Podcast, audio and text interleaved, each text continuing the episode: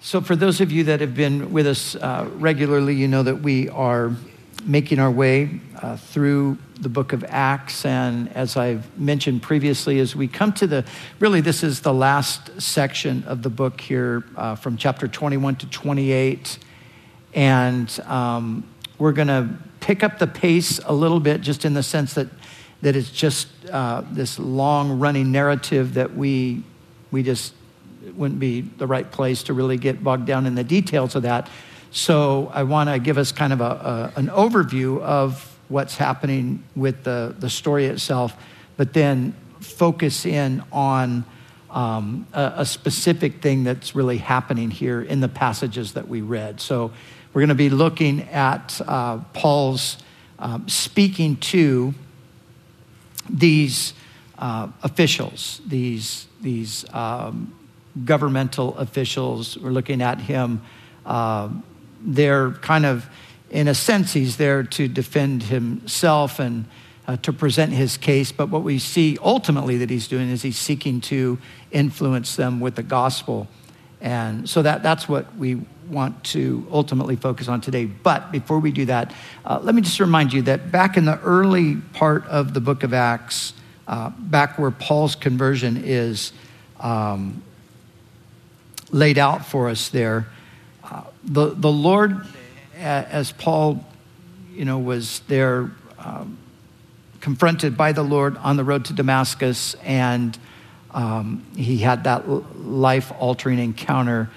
As he goes into the city, um, the Lord speaks to this man, Ananias, and he, he's commissioning Ananias to go and pray for uh, Saul of Tarsus. And, and anyway, the Lord ends up uh, speaking to Ananias, and he says this concerning him. He says, For he is my chosen instrument to bear my name before Gentiles, kings, and the children of Israel. So, from the very beginning of God's call upon Paul, there was this, this plan and this purpose in the mind of Christ uh, for Paul to be this, this special instrument. And his ministry was going to be primarily to the Gentiles but in the, in the course of that, he would also stand before kings and he would also testify uh, before the children of Israel. So that, that's pretty much what we've seen in the story. We, Luke has recorded three of Paul's um, what we call missionary journeys, uh, the, the church planting and all that ministry that he did in the area that we know today as Turkey and over into Europe. And that's pretty much what we've been looking at over the past several weeks. And, and so now we're moving into the section where the kings and the children of Israel are now the focus of Paul's ministry. Remember, Paul was, he was Jewish, and his great passion was to bring the gospel to his own people. But he never really felt uh, that that door was open for him. Uh, but now it seems that the time has come for that. And so, uh, Paul, Paul as, as, we saw in our previous study, uh, he was, he was uh, very committed to making it to Jerusalem. That was his objective. He wanted to go to Jerusalem, and he ultimately did make it to Jerusalem. And there, when he arrived, uh, he was welcomed by the church and he gave the report of all that God had been doing among the Gentiles. But, but the church had this big concern about Paul because he was kind of a controversial figure. And so they listened, you know, to the reports about what God had done among the Gentiles, but then they said, that, that's great, but um, Paul, you know, there, there, are many, many Jews here that believe, and they're all zealous for the law, and they've heard these rumors about you, that you are uh, you're not all that favorable toward Moses and, and the temple and all of that. And, and this is going to create a huge problem. And so they're, they're really concerned about this, that they couldn't let go of their cultural baggage. And, and Paul was freed from that. Uh, some things that were said about him were distortions of what he had actually said. But, but anyway, this is their big concern. Paul, it's going to be a, a problem unless we can do something about these rumors. So they actually came up with a plan and they stated it in, in the text there in chapter 21. So let me just read it to you. Uh, Therefore, this is their word to Paul uh, do what we tell you. We have four men who have taken a vow. Take them and be purified with them and pay their expenses so that they may shave their heads and that all may know that those things of which they were informed concerning you are nothing, but that you yourself also walk orderly and keep the law. So that, that was their plan. Paul, is great what God's done among the Gentiles, but hey, you're back among the Jews, and there are a lot of people that are zealous for the law. They think that you're not, um, you know, really supportive of the law. They've heard these rumors about you saying that people should forsake Moses and all that. So let's just squelch all those rumors. This is how we can do it. We've got these four guys. So Paul, wanting to comply and wanting to, to make peace, he goes ahead and he follows their suggestion. And, and so he does the very thing that they asked him to. Now, what happens then, though, is, is he goes to the temple uh, after, after the days, the seven days, and he's there, uh, you know, for the final process of, of this uh, thing that was taking place there with these guys. And certain Jews from Asia that were there visiting at the time, they saw Paul in the temple. And these were the guys that were always harassing Paul in his ministry. These were the guys that were causing all the trouble for him in the ministry there in Ephesus and uh, a different places there in that region. So they see him in the temple and they cry out to the people. They say, Men of Israel, you Israelites, come and help us. This is the man that we told you about. This is the person who teaches Jews everywhere to forsake Moses. And so a big uh, crowd gathers, a big mob actually. They grab Paul, they drag him out of the temple, and they proceed to beat him, attempting really basically just to beat him to death, to kill him. So, as, as this uproar is taking place, uh, the uh, commander of the Roman uh, forces there in Jerusalem, word comes to him that this is going on. So he sends down the garrison and they break up the mob and they, they deliver Paul from what really probably would have been certain death. And so they rescue him, they, they pull him away from the mob. The crowd is still going crazy and they're, they're taking Paul into the barracks and they're, they're going up a staircase. And as they get to the top, before they enter the barracks, Paul says to uh, the captain, he says, he says hey, give me a minute. Let me, can I speak to you? And, and the, he says, can you speak Greek? And Paul says, Yes, I can speak Greek. And he says, Oh, I thought you were an Egyptian. And I thought you were the one that led those uh, 4,000 assassins out into the wilderness. How why he thought that, who knows? But that's who he thought Paul was. Paul says, No, no, I'm, I'm a Jew and I'm from Tarsus. And uh, so, anyway, let me speak to the people. And so the commander agreed. Okay. So, this mob that was, you know, just a few minutes earlier trying to rip him limb from limb, uh, he stands up and he begins to address them, and he begins to address them in, in the Hebrew language. And because he addresses them in Hebrew, they suddenly, they're attentive to what he's saying. And so what he does is he begins to tell them. Now, remember, Paul has wanted this opportunity to share the gospel with his Jewish um, brethren. This has been the longing of, of, his, of his heart in ministry. Now, of course, he's had ministry among Jews outside of the land, but Paul has really wanted to get back to the center of Judaism, back to Jerusalem, so he could tell his story because he's convinced that once these guys hear my story, they're gonna, they're gonna do what I did. They're gonna believe that Jesus is the Messiah. So that's where he starts. He says, Look, I understand. I'm paraphrasing, obviously. But he says, Look, I understand your attitude. I, I know exactly how you feel because I used to be just like this. And then he proceeds to tell them how he, um, you know, was a Pharisee himself and how he was zealous against this, this uh, you know, message of Jesus and how he persecuted the followers of Christ. And he, he just kind of goes through the whole thing. And they're very attentive. They're listening to him. He's kind of got them, I think, probably uh, right where he wanted them. And in the course of this uh, testimony that he's giving, he then says that there came a point where the Lord appeared to him and spoke to him and said, Get out of Jerusalem because they're not going to receive your testimony. And Paul tells them. He responded back to the Lord, But Lord, they know. They know who I am. That the high priest knows me. Everybody knows me. That, you know, he's disagreeing with the Lord. The Lord says, No, leave from here. I'm going to send you far away to the Gentiles. Now, he had a, an attentive audience until he mentioned that one word. When Paul said the word Gentiles, and implied that the Messiah of Israel, or he was claiming him to be the Messiah of Israel, Jesus, was going to send him to the Gentiles, these guys went ballistic. They just absolutely flipped. They began to rip their clothes off. They began to shout and scream and throw dirt in the air. And they began to cry out, This man is not fit to live on the earth. We got to kill this guy. So, Paul's great moment of ministry to the Jews was going really well until he mentioned the word Gentile. And it all went south from that moment forward. So as, as the, the captain then, you know, brings Paul back into the barracks, he has no idea what has happened. He doesn't speak Hebrew, so he doesn't know what's going on.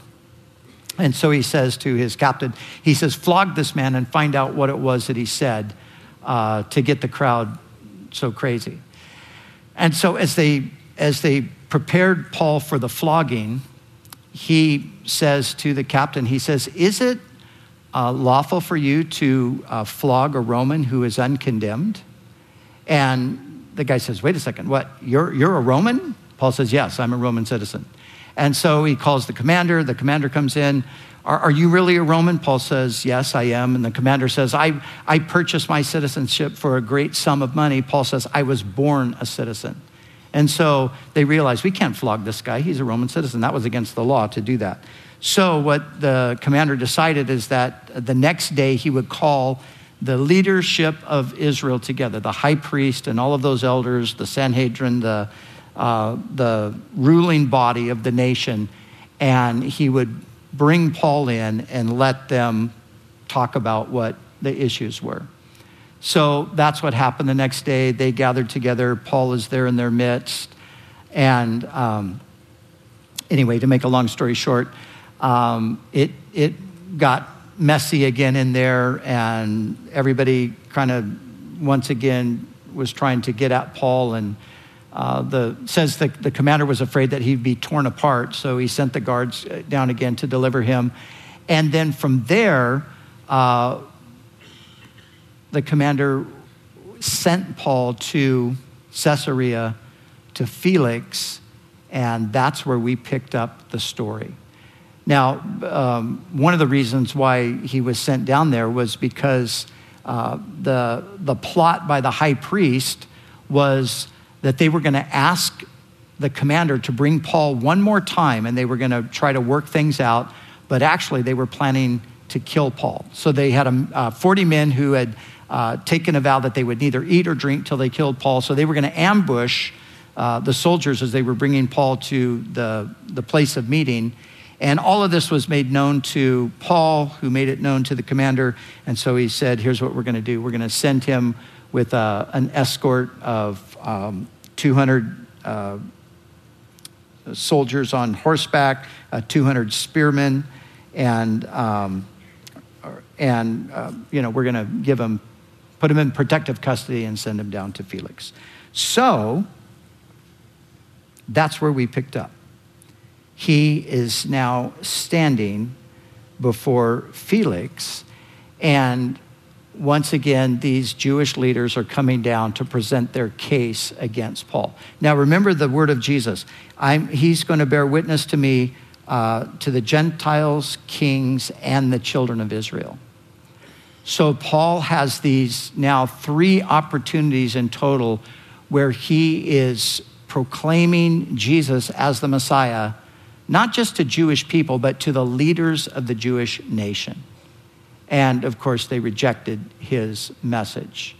But then Paul, in the course of this, is also obviously he's brought before the kings that, that they're mentioned there by, Jesus. So Felix, just to give you a little bit of a perspective on this, Felix is in the role that Pontius Pilate was previously in. So this is a few decades later now. Uh, Pilate has long passed off the scene, but now Felix is the governor. And then Festus will become the governor. But then we also have uh, a reference to King Agrippa. And, and then finally, by the time we get to the end of the book of Acts, Paul is on his way to stand before Nero, the emperor, at that time. So that's the background. Now, this is what I want us to do today. I, I want us to consider Paul's uh, presentation before these kings, before these rulers. And I want us to think of it in, in the, the context of this phrase speaking truth to power. Now, you might not have heard that phrase before, um, but it, it's, it's something that's, that's definitely out there uh, in the culture. It's being talked about a lot today. And it has to do with the heated political situation that our nation is currently embroiled in. And so there are many people who are talking about the, you know, the need to speak the truth to power and um, what that amounts to for some people and some Christians in, included in that um, is that they're basically just lobbing uh, verbal grenades from behind their Facebook or Twitter wall uh, out at um, people or policies that they don't like. And, and then all, you know, as they're doing that, they're claiming, you know, we're speaking truth to power. It, it really seems more like they're just venting or ranting or, um, as some people would refer to it, uh, virtue signaling. Just, you know, sending out a message like, hey, look how righteous I am, or look how, you know, in tuned I am uh, to the right politics or whatever. Um, so that, that's a a real thing in our culture right this moment. Now, there is a need to speak truth to power. But you can't find, uh, I don't think you can find a better example of someone doing it than Paul. Because that's really what he's doing here. He is speaking truth to power. He's, he's, not, uh, he's not holding back the truth at all he's speaking the truth. But what I want us to see is how Paul does this, because there are times in our lives personally, there are times in the life of the church collectively where we are called upon to do that very thing. In other words, we're to, we're to push back on power, we're to uh, resist power at certain times. And of course, in the early history of the church, that was something they had to regularly do because the powers that existed were oftentimes opposing the advancement of the gospel or sometimes belief in Christ. And they were wanting uh, a uniformity across the board in the empire where everybody recognized Caesar as Lord, but the church was saying, no, no, uh, we can't do that. Jesus is Lord. That was speaking truth to power right there. And so Paul does it, though, here in um, the cases that we looked at. And I want us to see how he did it. And the first point that I want us to understand is that uh, Paul spoke truth to power, but he did it respectfully. And this is one of the, the, I think, the current problems we have is there's, you know, people out there, and I'm thinking mostly of Christians who are claiming they're speaking truth to power, but they're, they're doing it very disrespectfully. Paul did not do that.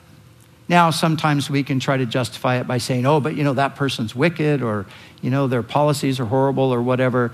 Uh, that's understandable. The people that Paul was dealing with, they were wicked too. They were very wicked. It'd be, you'd be hard pressed to find a more wicked ruler in history than Nero. I mean, there probably are some, but, you know, he was right up there. And yet, you never see in the, the New Testament, you never see the apostles striking out with with any kind of personal vitriol against uh, the powers that be. So they addressed them, but they did so respectfully. And, and it, just as we look really quickly at um, Paul before Felix, Festus, and uh, Agrippa, we see that that's exactly what he did. Notice in verse 10, when called upon by Felix to kind of give his side of the story, verse 10 of chapter 24, uh, Paul says, Inasmuch as I know that you have, for, have, have been for many years a judge of this nation, I do more cheerfully answer for myself. So he's, he's respectful. Um, now, the, the Jews, on the other hand, they seem respectful as well, but they were duplicitous because they hated Felix. There was uh, abs- absolute animosity between him and the Jewish leaders. He was deposed from his position as governor, uh, partially because of his inability to maintain peace with the Jews. So they hated him, but they came with flattering words. They came and they said, uh, you know, they're in, um, this guy Tertullus is speaking on their behalf and he says, Seeing that through you we enjoy great peace and prosperity is being brought to this nation by your foresight, we accept it always and in all places, most noble Felix, with all thankfulness. That was just um, not true. but it was flattery. So Paul doesn't do any of that. Paul does acknowledge he's been a judge for many nations, so uh, for many years over the nation. So he says, you know, I'm happy to present my case before you. So he did it respectfully. Um, and so it was the case with uh, King Agrippa in chapter 26. You notice there in verses 2 and 3 I think myself happy, King Agrippa, because today I shall answer for myself before you concerning all the things of which I am accused by the Jews, especially because you are expert in all customs and questions which have to do with the Jews. Therefore, I beg you to hear me patiently. So we see respect. Even Festus, who cries out, Paul, you are insane. Paul says, No, most noble uh, Festus, I am not insane. So he was very uh, respectful there, referred to him as most noble Festus. Um, I'm not insane. I speak the words of, of truth and reason. reason. So, point number one Paul was respectful when he was speaking truth to power. And this was Paul's practice, and Paul was a guy who practiced what he preached because this is what he preached. He wrote to Titus, who was overseeing the church in Crete, and listen to what he said. He said, Remind them to be subject to rulers and authorities, to speak evil of no one, to be peaceable, gentle showing all humility to all men, for we ourselves were also once foolish, disobedient, deceived, serving various lusts and pleasures, living in malice and envy, hateful and hating one another. That's the biblical instruction to us uh, when it comes to how we are to address those who are in power. We're not to speak evil um, of, of anyone. Why? Because we ourselves were also once foolish, disobedient, deceived, serving various lusts, and so forth. You know, I, I think Christians today, and especially in, in our current political cycle, which is not just the present administration, but the previous administration as well, Christians are far too um, vocal in a negative sense about you know, the politicians we, we like or, or, di- or, or dislike in this case. And, and this is a problem. This, this is contrary to Scripture. Now, remember again, the context of the New Testament is, at this particular time, is Caesar Nero. Now, if there was ever a bad ruler that you could have said all kinds of true things about, um, that were absolutely negative, he was a guy that you, you could have had a field day with him. But the apostles did not do that. And not only did they not do it, but they taught the people not to do that either. Speak evil of no one.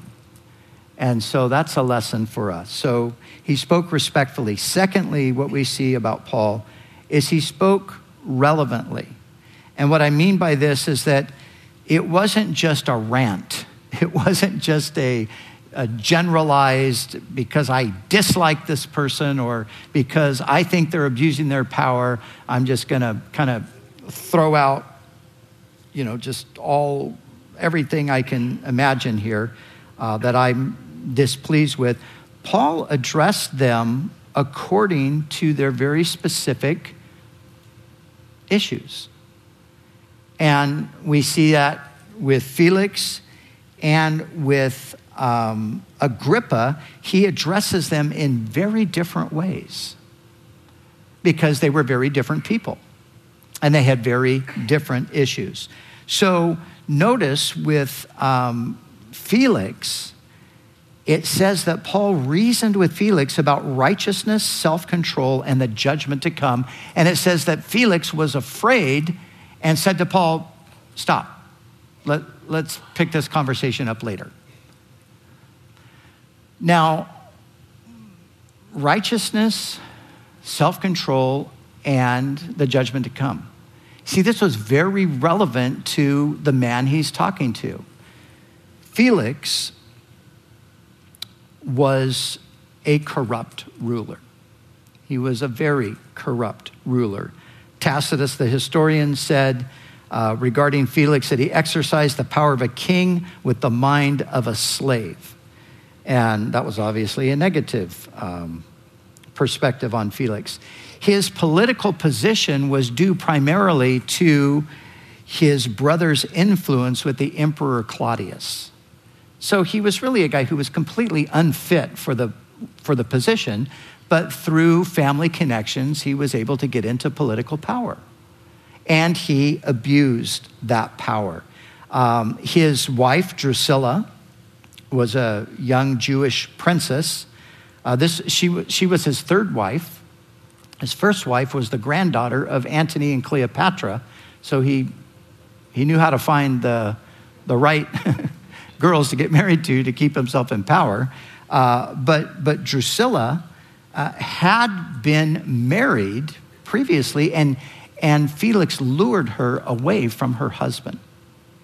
And of course, she went along with us. Now, she's the daughter of Agrippa first. She's the sister of the king that we're going that we're going to come to in a minute that we already read about. She is the younger sister of Agrippa and Bernice, and she is a Jewess, and so in the eyes of the law, she's an adulterer.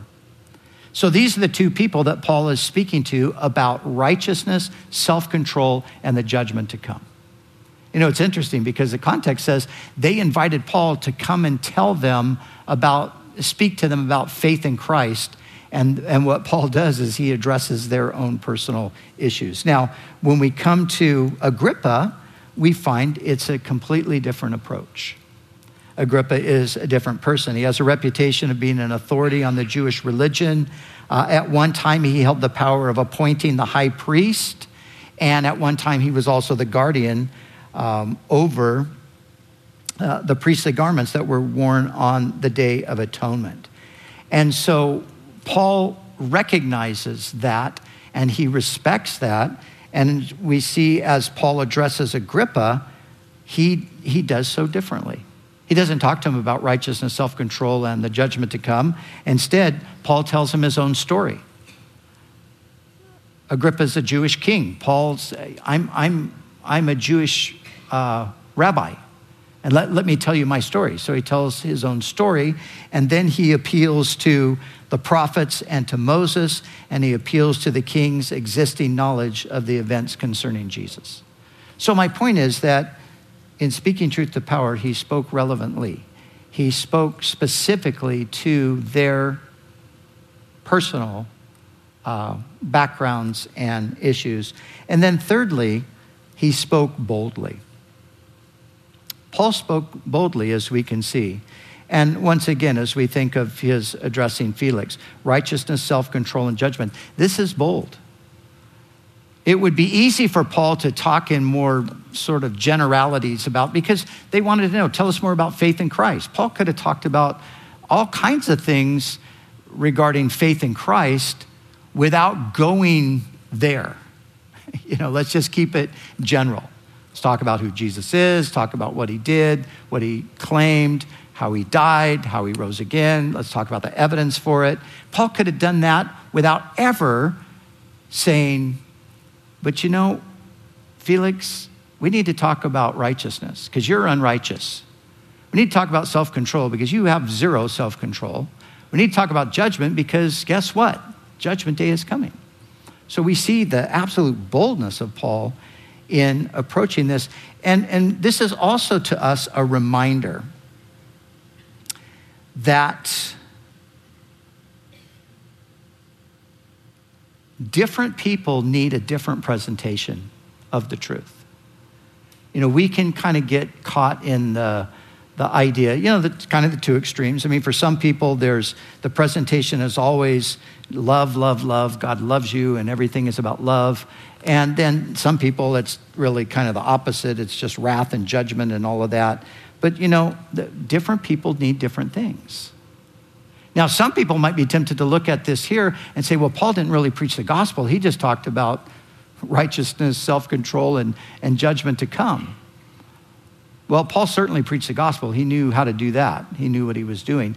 But he recognized with, with um, Felix, evidently, that Felix was, he was not really receptive to the message of God's love. But he was apparently concerned about God's judgment. And see, if we fall into the trap of just presenting one side of the case or the other, then we're going to end up giving the wrong message to people. So we need to be sensitive in each case. And um, a little verse there in Jude, uh, I think it really sets this out the way it ought to be. Uh, Jude says this On some have compassion, making a distinction, but others save with fear, pulling them out of the fire. You know, some people today would say you never should talk about judgment, you shouldn't talk about hell. And even if you're going to, you need to understand that hell's not really an eternal thing. And there's a lot of uh, effort on the parts of some people today to really downplay the, the side of wrath and judgment. But some people will not respond to anything but that. And that's why Jude says, save some with compassion others with fear. Some people need to be saved with fear. Some people need to be scared into the kingdom. Now, some would argue and say, well, you can't be scared into the kingdom. I think you can. And I think the Bible indicates that you can. Because Jesus certainly went out of his way at times to tell people about uh, the, you know, the seriousness of sin and the consequences that would come. Now, of course, in the end, your, your ultimate connection with God and your ongoing relationship with Him is not going to be based on, I just don't want to go to hell, so I'm going to do what God said. But the, the judgment aspect can be the, the initial jarring that one needs to recognize they need to be saved. And then, of course, in recognizing they need to be saved, they get the picture of God's love for them, and that's what a person will ultimately respond to. But we need both, depending on the person. Now, to King Agrippa, he was bold with uh, Felix, but he was bold with Agrippa as well. Notice with Agrippa, and he says in, in response to Festus, he says, For the king before whom I also speak freely knows these things, for I am convinced that none of these things escape his attention, since this thing was not done in a corner King Agrippa, do you believe the prophets? I know that you believe. Now, that is bold on the part of Paul as well. Again, he, you know, the temptation would have been to just think that, you know, I'll just get enough information out there for Agrippa to really weigh these things out. He's got a good background understanding of, of Jewish ness and Judaism and all of that, and I'll just fill in the blanks and then I'll let him, you know, put the pieces together later. But Paul doesn't do that. Paul goes right to the heart. Do you believe the prophets, Agrippa? I know you believe the prophets. And, he presses Agrippa on this. And what's Agrippa's response? Paul, you, you almost persuade me to become a Christian. And Paul says, Well, I wish you would. Not just you, but I wish everybody here listening to me would become a Christian as well. Now, what this shows us too about Paul is that in the end, he was more concerned with their eternal well being than he was with his temporary well being. Because you can bet your life that this, I mean, he's taking huge risk here. you know, somebody like Felix, especially, who is corrupt, who is volatile, who has a, a, history of violence and these kinds of things. This is, this is his history. You know, you're suddenly going to you're going to pin him down on his life and you're going to show him that judgment is coming. Uh, man, that, that can be a, a really um, you know, tempting situation to, to back off on that. But Paul doesn't do that. Paul, he boldly takes those steps. And the fourth point is that he is fearless.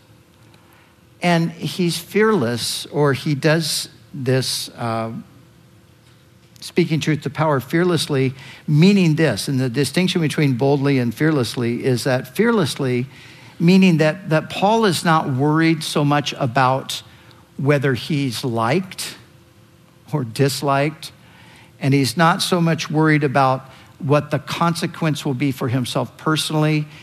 Paul is a man who trusts God, and his primary goal is to please God.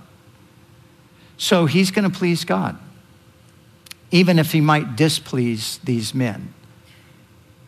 And he's going to trust God rather than draw back in fear and not say what needs to be said because there might be negative consequences. After all, again, Felix might have just said, Well, this is, you know, tired of Paul, and uh, I've got the power to deliver him right over to the chief priest, and they've already determined that they're going to kill him, so uh, he could have made that happen for them had he wanted to do that. And, and so Paul would know that as a reality, but he takes that risk and we see that in addressing the power, he does so fearlessly. And in all of these things, um, this is how we must address power if and when the opportunity comes for us to do it. We must do it like Paul did it. Now, speaking truth to power. So we're making our way through Acts we're coming close to the end. And remember that Acts is the history of the earliest Christianity. And one of the things that's clear is that God intends the church to be a witness and rebuke to worldly powers. That's one of the roles of the church. And you can see it from the very beginning of the whole story because these guys are in constant conflict with the worldly powers. First, their opposition came from the, the Jewish authorities in the early chapters of Acts. And then we find that they're constantly coming into conflict with the uh, Roman powers as well. And, and this is part of the church's role in the world to be a witness and a rebuke to worldly powers. Christians and here's the you know here's the challenge christians are to be simultaneously subjected to the governing authorities and also ready to challenge and rebuke abuses of those authorities. And that's what we see the apostles doing. Paul and peter in their instruction to the churches as well as in their example they were sub- subjected to the authorities. Paul writes to the church in rome and he says be subject to the governing authorities um, because those authority, authorities are appointed by God. Uh, but then we find that um, we see here that there is uh, those occasions where there's a rebuke of those authorities. So the church is to be a reminder to the powers that be that there is a higher authority. That's what the church is to be in the world, one of the things. We're a witness to the world, but we're, we're a reminder uh, to the powers that be that there is a higher authority, there is a greater kingdom. And of course, Christ is the higher authority, and God's kingdom is the greater kingdom that we're all subject to. And so that's why there's a legitimate place to push back. That's why there's a place when the government perhaps says something like, you know, this is now uh, a decision that we've made and everybody must comply with this. If it's something that goes against um, God's revealed will in His Word, it goes against my conscience as a believer, then my obligation is no longer to submit to the government, but my obligation is now to be obedient to God and to refuse to come under uh, that authority. Now, remember, I alluded to it a moment ago. Um, Paul wrote this to the church in Philippi At the name of Jesus, every knee shall bow, every tongue will confess that Jesus Christ is Lord to the glory of God the Father. Did you know that in that day, the, the motto of the day amongst the Romans was Caesar is Lord? So when Paul says Jesus Christ is Lord, he is contradicting the, what's, what's coming down from the government. Uh, the Roman government, they wanted, um, they wanted peace in the empire. They wanted to be able to control everything. And so part of it was just get everybody on board with recognizing the ultimate authority of the emperor. And then, you know, they can have freedom to do their different things and even their different religions. Uh, but, you know, Caesar as Lord was something that would unify the, the empire. But the Christians couldn't say it. Not only couldn't they say it, Paul says, no, actually, Jesus Christ is Lord to the glory of God the Father. So we read that today and we just think, yeah, Jesus Christ is Lord. Yes, that was great. We don't realize that's a direct pushback against the propaganda of the empire when Paul wrote those words. Now, the problem historically is that the church has sought to attain worldly power rather than rebuke it, and that is always a disaster, for power corrupts. And this is why the Constitution of the United States of America uh, made it clear that there was not to be a state sponsored church in this country. Those that came from Europe came from places where they experienced firsthand state sponsored churches that were corrupted and did more the bidding of the government than the proclaiming of the gospel and generally oppressed those who wanted to truly follow Christ. And so that was part of their reason for making sure there was a clear uh, distinction between the church and the state. And it doesn't matter where you look or at what time in history you look at it where the church has sought worldly power, you will find that it has been corrupted. That is just the nature of it. That's where it goes. Um, every state church is corrupted and has sold out the gospel for worldly power. So the church is to check abuses of power, not to be complicit with it. Now, when I say the church, obviously I'm speaking of the larger Christian community. And just how, how the Christian community conducts itself. That doesn't mean that Christians can't be involved in political processes and hold political office and things like that. It just really means that the church collectively is, is never to seek to rule over a society, or it's never to join hands with the government in order to do that. Because, like I said, no matter how well intentioned anybody is, history proves over and over again it's never, it's never a good thing. It's always the wrong thing. And of course, Jesus made it clear my kingdom is not of this world. And Jesus made it clear that he will set up the kingdom when he comes. That's not the job of the church to do. So, all right, so that's the church. But what about us? Because most of us probably are not going to be brought before a judge or a ruler or a governor or a king uh, to speak truth to power. We might be, but, you know, probably won't. But we surely have people in our lives that have certain degrees of power over us uh, that we might at times need to speak to. And that is intimidating, isn't it? Now, there are, there are people that you just are naturally, and not in a bad way, you're just naturally intimidated by certain people. People with a, an element of power.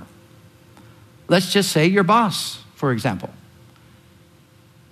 You know, there, there's, a, there's a bit of an intimidation there. If, if God said to you today, tomorrow morning, I want you to go into your boss's office and I want you to sit him down and I want you to say, I want to talk to you about righteousness, self control, and the judgment to come. How many of you would be a little bit intimidated at the prospect of doing that tomorrow? Now, we would. All of us would. Because that's just the way it is. There, there are people. And it doesn't have to be your boss. I mean, it could be anybody. It could be um, a teacher, could be a respected elder or friend, it could be a parent, it could be a relative, it could be somebody who, you know, is maybe more educated than you are, or maybe somebody that's wealthy. You know, all of those things, you, you know, those things are real and they have power. And you've maybe experienced that where at times you've just thought, I, could, I couldn't talk to that person. They're so, they're so much smarter than I am. And how could I, how could I even, you know, who am I to be able to address somebody like that? But see, these are the kinds of things that at times we will be called to do to share the gospel with those that we feel naturally intimidated by, but God might call us to actually do that. And so, what do we do if that's the case? Well, we do what Paul did. We seek to be respectful. We want to be relevant. We want to talk to them about the, the things that really need to be talked about. And like I've already said, everybody's different. So we can't, um, we can't approach every person in the exact same way. You know, sometimes in the, I was thinking about this yesterday, sometimes in the church, in our history, you know, we, we come up with these kind of just like um, programmed approaches to things. You know, if there was ever a place where that shouldn't happen, it should be with us. Because we should be spontaneous. We should be looking to be led by the Spirit. We should recognize that everybody's different. And so God's got a, you know, He's got a, a, a different angle, if you will, for, for different people. And we want to be sensitive to that. And I, I just think sometimes the church of all the, you know, we, we just should never be doing that. Just this, you know, this packaged, programmed, here it is, you know. Now, can God use that? Yes, because God's really merciful. He just uses a lot of things that aren't the ideal. But why should we be reduced to that? We need to approach people, as we've said, we need to do it respectfully. We need to do it relevantly. That means we need to be seeking God's wisdom on how we actually do that and what are the relevant things in their lives that we address with them. And then there is the need for boldness. There's the need for boldness. Sometimes, you know, we're going to have to say things that are uncomfortable to say. You know, I've been in so many situations with people where you know you're talking to them and it's going pretty good and you're kind of sharing back and forth and you're making a little bit of headway and then they say something that you just everything in you wants to just pretend like they didn't say that. Because you don't want to address it. Because you know that when you do the conversation could go the complete opposite direction. And you're just like no oh, oh wait a second. No no we got to back up here for a minute um, but that's part of being bold, where we just take that step respectfully. We do that. But then remember, fearlessly as well. Fearlessly meaning that we're not. We're, we're not ultimately concerned with what people think of us, and we're not ultimately concerned with the consequences, but we're trusting God. I, I'm more concerned with what God thinks of me, and I'm, I'm trusting God to watch over me and take care of me. Look, we're living in a climate where uh, there's, there's strong uh, ideologies that are dominating our culture today. It's happening in, in, the corporate world. You know, 10 years ago, you could be on the job and you could, you know, say things uh, that you would literally get fired for today. And so, what's what's the fear? The fear is, well, I can't really say anything because I'll lose my job. But in, and in some cases, you might, that might not be the time or place to say it. I, I would grant that. But then there are times when you are just in a situation where you can't not say it. But the fear is if I say this, I'm going to get reported and I'm probably going to lose my job. So I'm not going to say it. Because what do I do if I don't have my job? Well, this is where trusting God comes into the picture. This is where we say, you know, no, I, I have got to take a stand on this. And, you know, there are lots of negotiable things out there, but there are certain non negotiable things. I, have got to stand on this. You know, it's even, even today, I mean, it is, it is a, uh, it is a volatile concept to even say something so clearly biblical as Jesus is Lord meaning Jesus is the only Savior in the world. There is no other salvation, there is no other religion that connects a person with God. That is an issue in, in corporate America and in the corporate West today. So, where at one time you would have just simply said that as a matter of fact, as a Christian, and that would have just been the way it was, now today you, you risk maybe your um, position by saying such a thing. But when it comes to something like that, we've got to say that. We have to stand up and, and speak those truths. And so that's where we need to trust God, and that's where we need to be fearless. And I would add two final things to that. Um, I would add humble. We need to do all of this in humility, respectful and humble. Are I think they probably go hand in hand, but you know, we approach things humbly rather than arrogantly. And no doubt in the end, I'm sure that Paul approached all of these things prayerfully. And that's what we need to do as well. We need to approach everything prayerfully because we serve the living God who gives us assistance, who gives us power, who gives us wisdom, who gives us the ability to navigate things that we in ourselves don't know how to navigate. So, as we prayerfully approach these things, I am absolutely certain that as Paul is going before Felix, he is praying that the Lord will help him know how to handle this situation. And I'm absolutely certain that at a point, Paul understood that I've got to go for the jugular with, with uh, Felix here. I've got to address his own personal issues. And so we do all of this prayerfully. And here's the final point always looking ultimately to bring people closer to Jesus, or in some cases, closer to the way of Jesus. Now, we see here again, finally, Paul, his objective is not even so much to defend himself, his objective is to make sure these guys really hear the gospel and understand their need for the Savior. That's, that's Paul's primary objective. And that should be our objective as well. That we are looking to bring people the knowledge of salvation through Christ.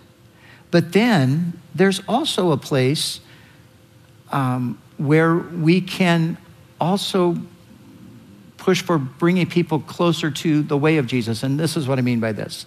Um, you know, Jesus has a certain way that he wants us to live. And in some cases, you're not going to persuade a person in power necessarily to believe in Jesus. You might attempt, and that attempt might not actually, um, you know, be realized, but you can also talk about the way of Jesus. You know, this, like, say, for example, policies. So there, there are policies in place. There are poli- workplace policies, there's policies in, the, in our government and so forth. You know, there's, there's, a, there's a place to push back even against some policies and say, you know, this policy isn't good. This isn't the way of Jesus. This isn't the way Jesus would do something. And we can make efforts uh, to try to change and make the policies better, more in line with the way that Jesus would do it. But again, it, it kind of comes back around to how do we approach it all? And there are people today, there are Christians today who are very unhappy with certain policies that our government has implemented, and I agree with them. But I also agree that ranting and venting and shouting and screaming and calling names and all of that, that doesn't do anything. It doesn't change anything. It doesn't help the people that we're trying to help. We have to be the wise ones and know how to speak truth to power to affect change, because that's in the end what we're wanting to see. And so, again, always looking ultimately to bring people to Jesus, but also closer uh, to the way of Jesus, if that is uh, the only possibility. But it can be a very good thing. So, Lord, help us as we navigate the world that we find ourselves in today. And as we, all of us, have relationships and people that we um, understand are, at least to some degree, in positions of power over us, Lord, you know that we can be intimidated and we can draw back when we should step forward and when we should speak. So, Lord, would you just help us individually as Christians to do that in the right way when the opportunity arises? And Lord, help us collectively as your church, not just us here today, but Lord, your church, your body uh, throughout the nation and around the world, Lord, that we could understand that it's not about gaining worldly power, but that it's about pressing into the power of God and trusting you. So help us, we pray, Jesus. Amen.